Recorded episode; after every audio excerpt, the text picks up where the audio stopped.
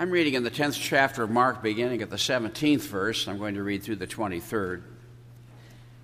Now, as was Jesus was going out on the road, one came running, knelt before him, and asked him, Good teacher, what shall I do that I may inherit eternal life? So Jesus said to him, Why do you call me good? No one is good but one, and that is God. You know the commandments. Do not commit adultery, do not murder, do not steal, do not bear false witness, do not defraud, honor your father and your mother. And he answered and said to him, Teacher, all these things I have kept from my youth.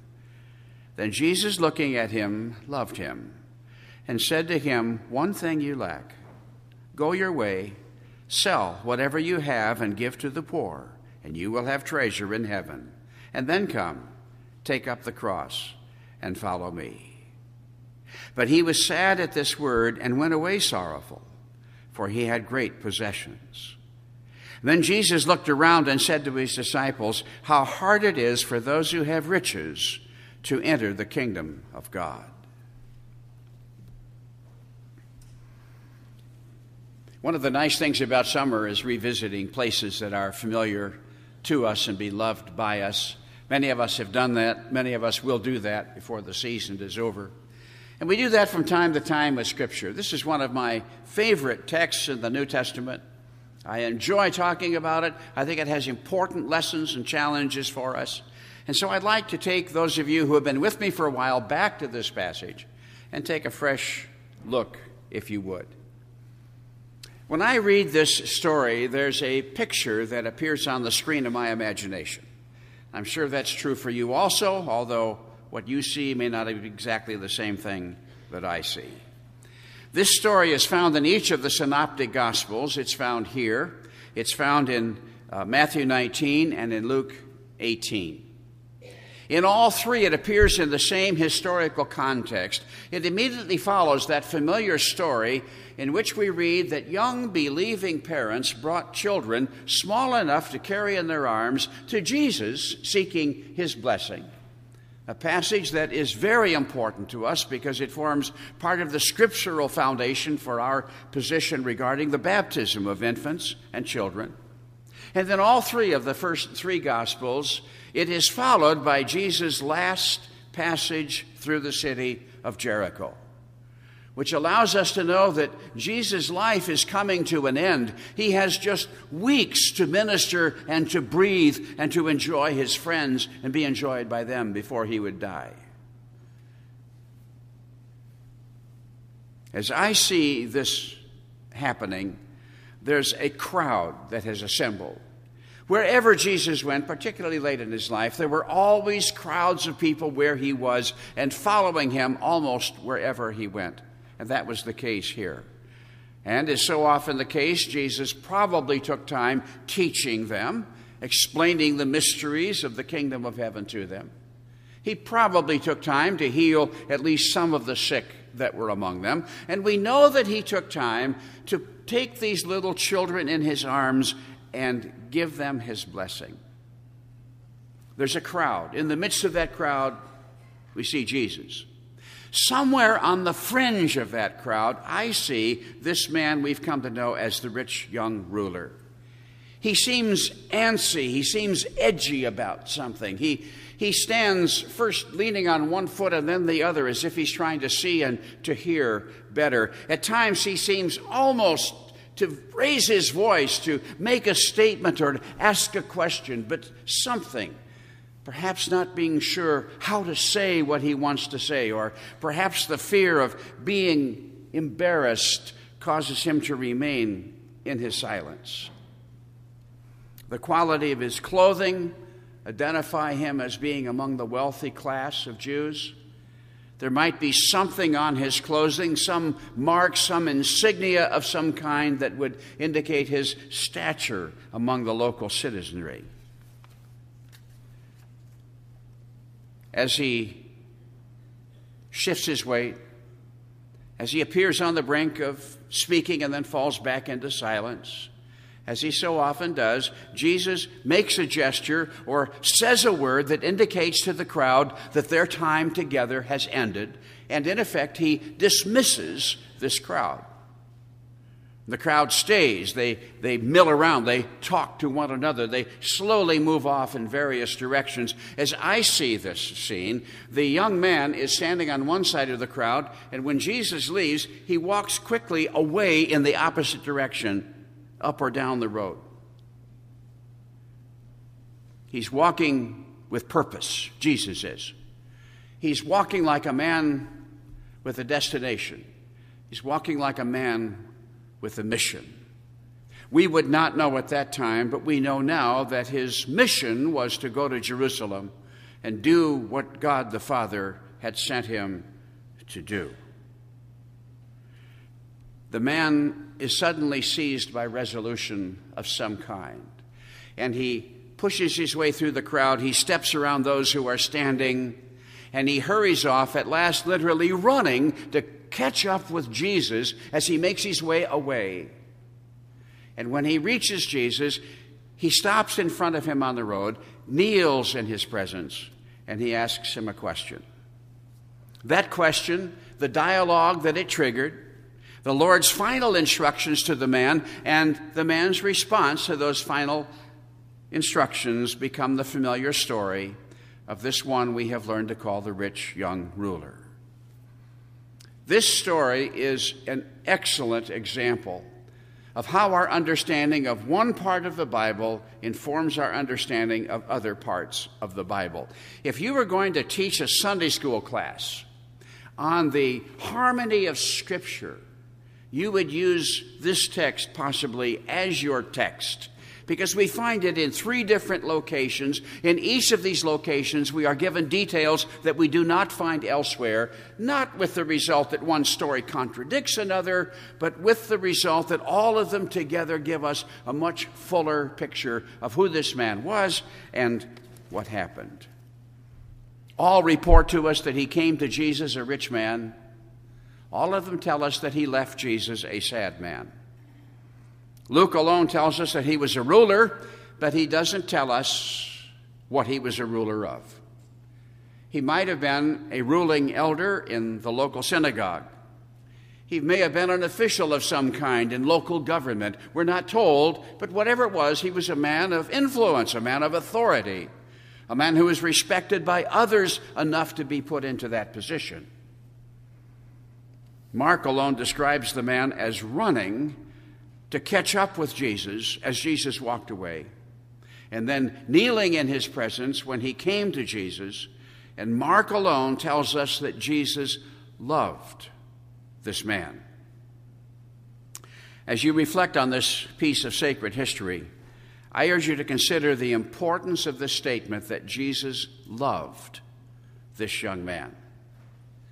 At first, we're inclined to say it doesn't mean anything at all because Jesus loved everybody. But I urge you to read through the Gospels. I urge you to have a blank piece of paper on one hand as you're reading. And I urge you to make a list of those passages in the Gospel where we are told particularly that Jesus loved a certain individual. One of those individuals is the author of the fourth Gospel, who identified himself not by name, but simply as that disciple whom Jesus loved. We read of the Lord's love for Mary and for her sister Martha. But other than these, I'm aware of no other passage in the New Testament that tells us that Jesus loved a particular individual other than the one that is open before us.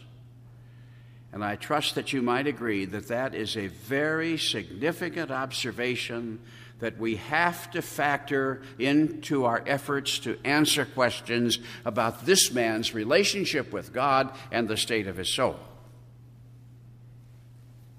Many claim that he came within a hair's breadth of salvation. He came to the right man, he came with the right question, but when he was told what the cost of salvation would be, he was either unable or unwilling to pay it and he slinkered back into the darkness from which he had come, never to emerge again.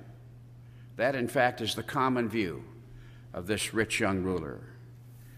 I think that there are many evidences in the story itself that he was indeed born again, and that you and I will see his radiant face as he will see ours when we surround the throne of God in everlasting glory. I'd like to repeat my reasons for this conclusion with you, and I'd like to add something new to our discussion. One of the reasons I believe that this young man was saved was the posture that he assumed. He didn't walk quickly to Jesus like a man in authority, calling after him to wait, I have something to say to you. Instead, we are told that he ran after Jesus until he caught up with Jesus. And then we're told that when he did catch up with Jesus, he didn't walk around ahead of him on the road, put his hand on Jesus' chest to stop him, and say, Just a minute, I have a matter I'd like to discuss with you. Instead, we're told that he knelt in Jesus' presence. Again, read through the Gospels. And show me a single time when we are told that an unbeliever ran to Jesus and knelt in his presence. And I assure you that you will find none. This posture, this running, this kneeling are suggestions of the reality of his faith and his sincerity. But when we consider how he behaved with respect to Jesus, it causes me to ask a question of myself, and perhaps you, of you as well. And the question is basically what do we do when we are pressed by the serious questions of life or threatened by its circumstances? Do we stand alone, facing them, confident in our own strength? Do we walk through them passively, humming Que sera, sera to ourselves? Or do we rush to Jesus and throw ourselves at his feet and blurt out our questions and our fears to him?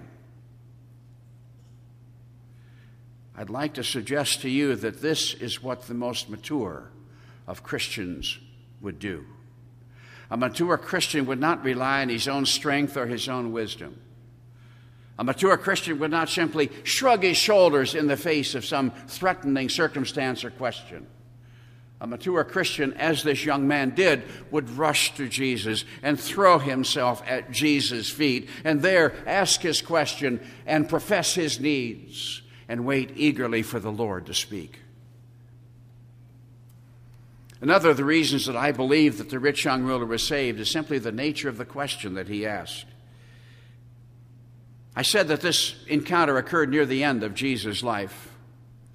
And that means that if at that time you and I were to take a public opinion survey, we could find almost no one in all of Judaism, in the Holy Land itself, or scattered around the world who had not heard of Jesus.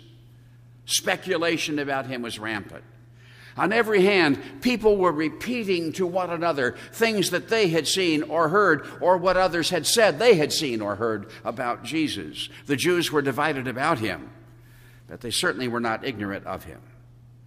And with increasing fervor and frequency, cleverly drafted questions were being taken to Jesus in public fora.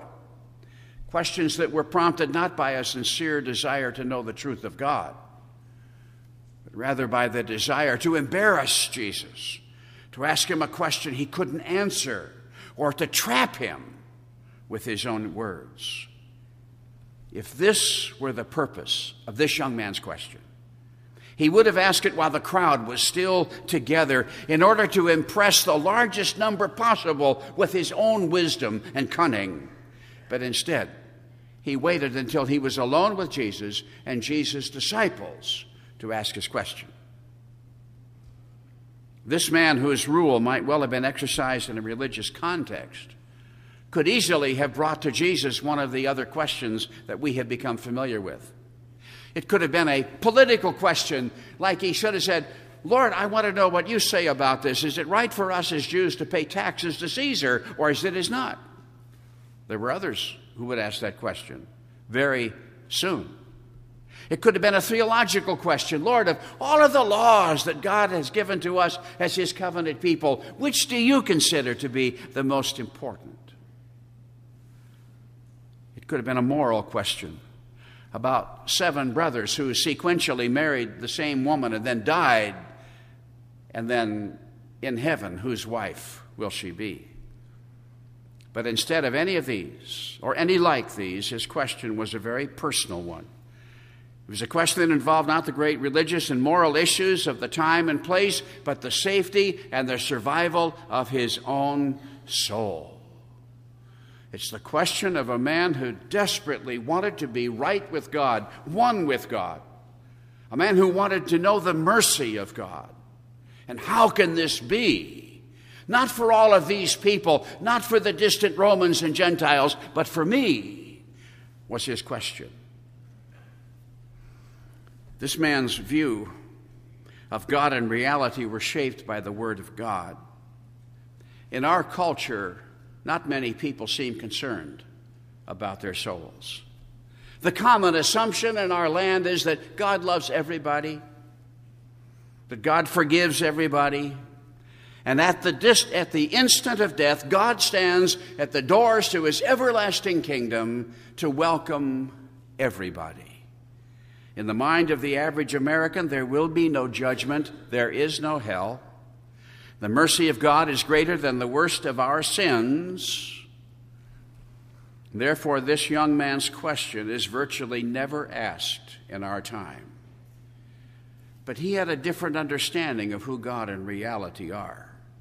He believed in the love and the mercy of God, but he also believed in the holiness and the justice and the wrath of God. He believed in the reality of heaven, but he also believed in the reality of hell. Unlike our average neighbor, he didn't believe that all God expects of us is a kind of moral and religious mediocrity, but remembered that God had said, As I am holy, so you must be holy. And his greatest concern in life was not his standing with men, but his standing with God unsure of that. And wanting above all else to be able to say with David, I will dwell forever in the house of God, he brought this question about eternal life to Jesus.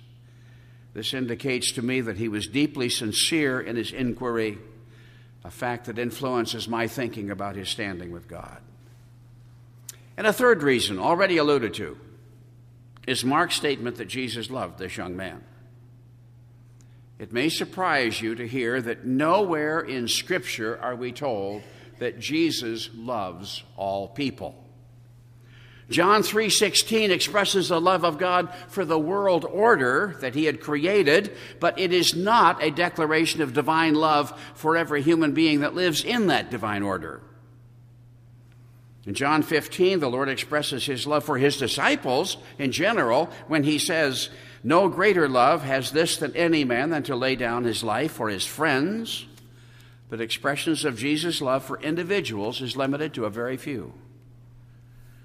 As I said, John refers to himself as that disciple whom Jesus loved, and we know without doubting that John was saved. In John, we read of the Lord's love for Martha and her sister Mary, and we are assured that they were saved. And now in Mark, that we read that Jesus loved this rich young ruler. A statement of far greater weight and significance that is understood by those with only a passing knowledge of the gospel, and a good reason for us to argue for this man's salvation. The man asked about eternal life. Jesus responded by making reference to the law. The Old Testament never presents the law of God as a means of salvation. It's very important that we understand that.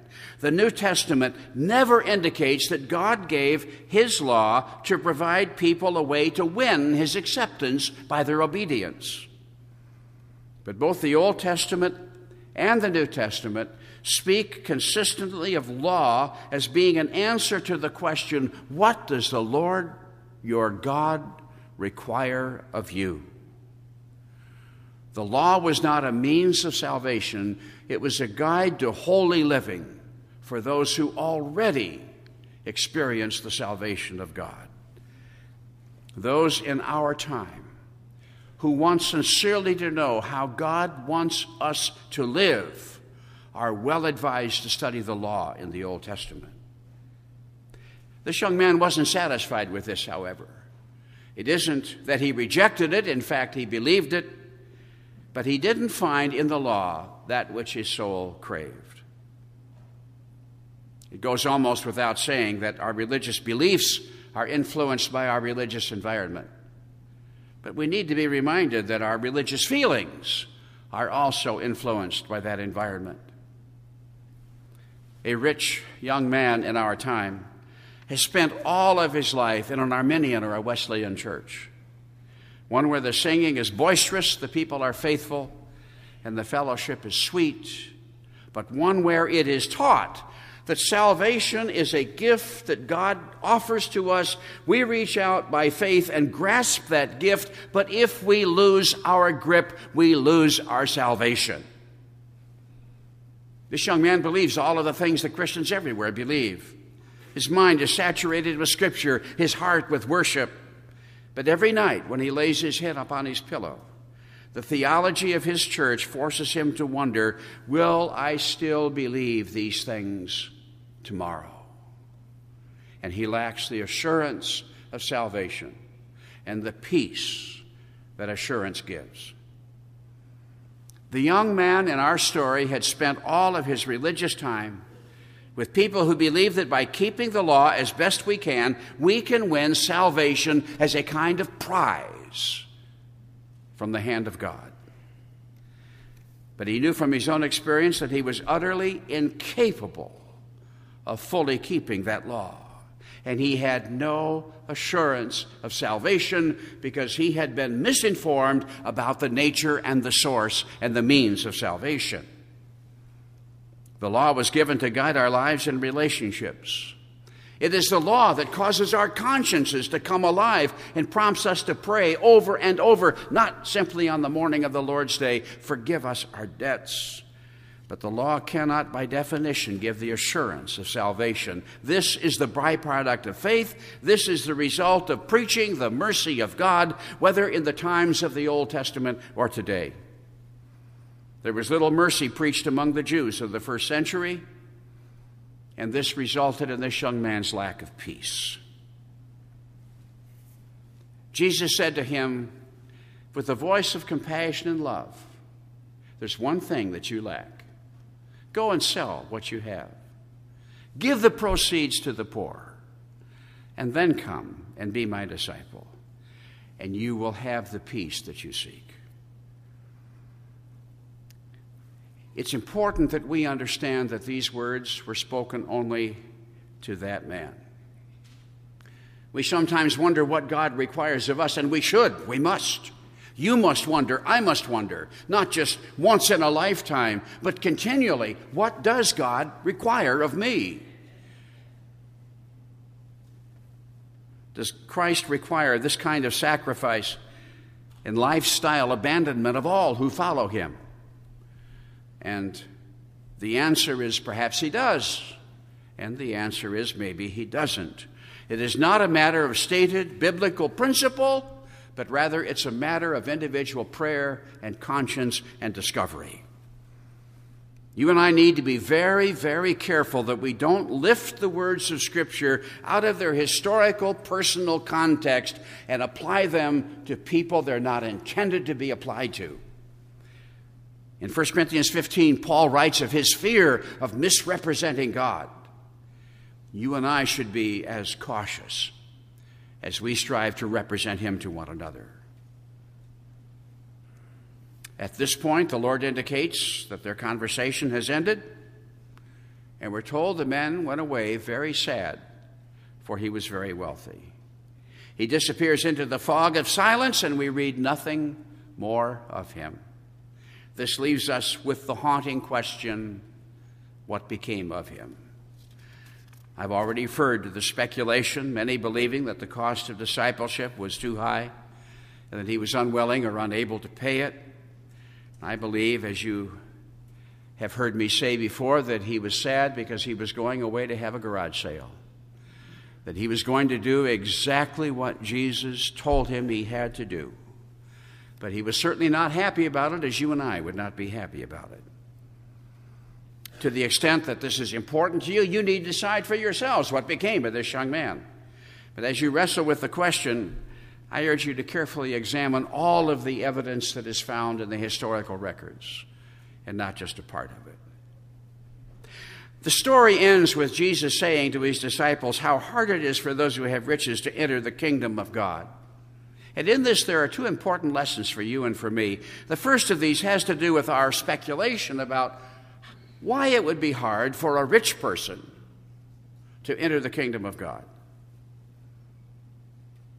The rich are often very intelligent, very capable, very ambitious, and focused people. Self confident to begin with, they're likely, as success is followed by success, to become self reliant and proud. Jesus says that the first steps to knowing God are acknowledging our spiritual poverty, deeply grieving that condition and meekness. None of these qualities are natural to many of the wealthy and powerful among the children of men. Jesus taught that the key to the mercy and acceptance of God is coming before Him with these words on our trembling lips Lord, be merciful to me, a sinner. And these words tend to choke in the throats of those who stand high in the rankings of men. A possible lesson in this for you and for me who are rich and of lofty standing in life is that if this describes you or if this describes your ambitions in life, you need to understand that the very qualities that destine you for success in time could very well lead to the destruction of your soul in eternity. And the gospel urges you to seek humility from the Spirit of God, that you might become one of those who hunger and thirst after righteousness, and that by the grace and mercy of God you might be satisfied in time, and that you might be satisfied in eternity. But there's another lesson in this observation of Jesus about the difficulty the rich experience in enter the kingdom of God. If this observation is still valid, and we have absolutely no reason to doubt that it is, it means that most of the wealthy, powerful, important, and influential people in our culture are strangers to our God. It means that most of the faces we see regularly on the screens of our television sets, most of the voices we hear on the radio, most of the opinions we read in newspapers and magazines and books, most of those in high places of business and industry and government and education are not citizens of the kingdom of God. They do not love our God. They are not trusting our Savior. It means that most of those people who are most likely to have our respect, most likely to have an influence on our views, most apt to be those we'd most like to be like, are unbelievers. In their news reports and editorials, in their documentaries on television, in their panel discussions, in their coaching sections, in their classrooms, the name and religion of Jesus Christ are completely ignored.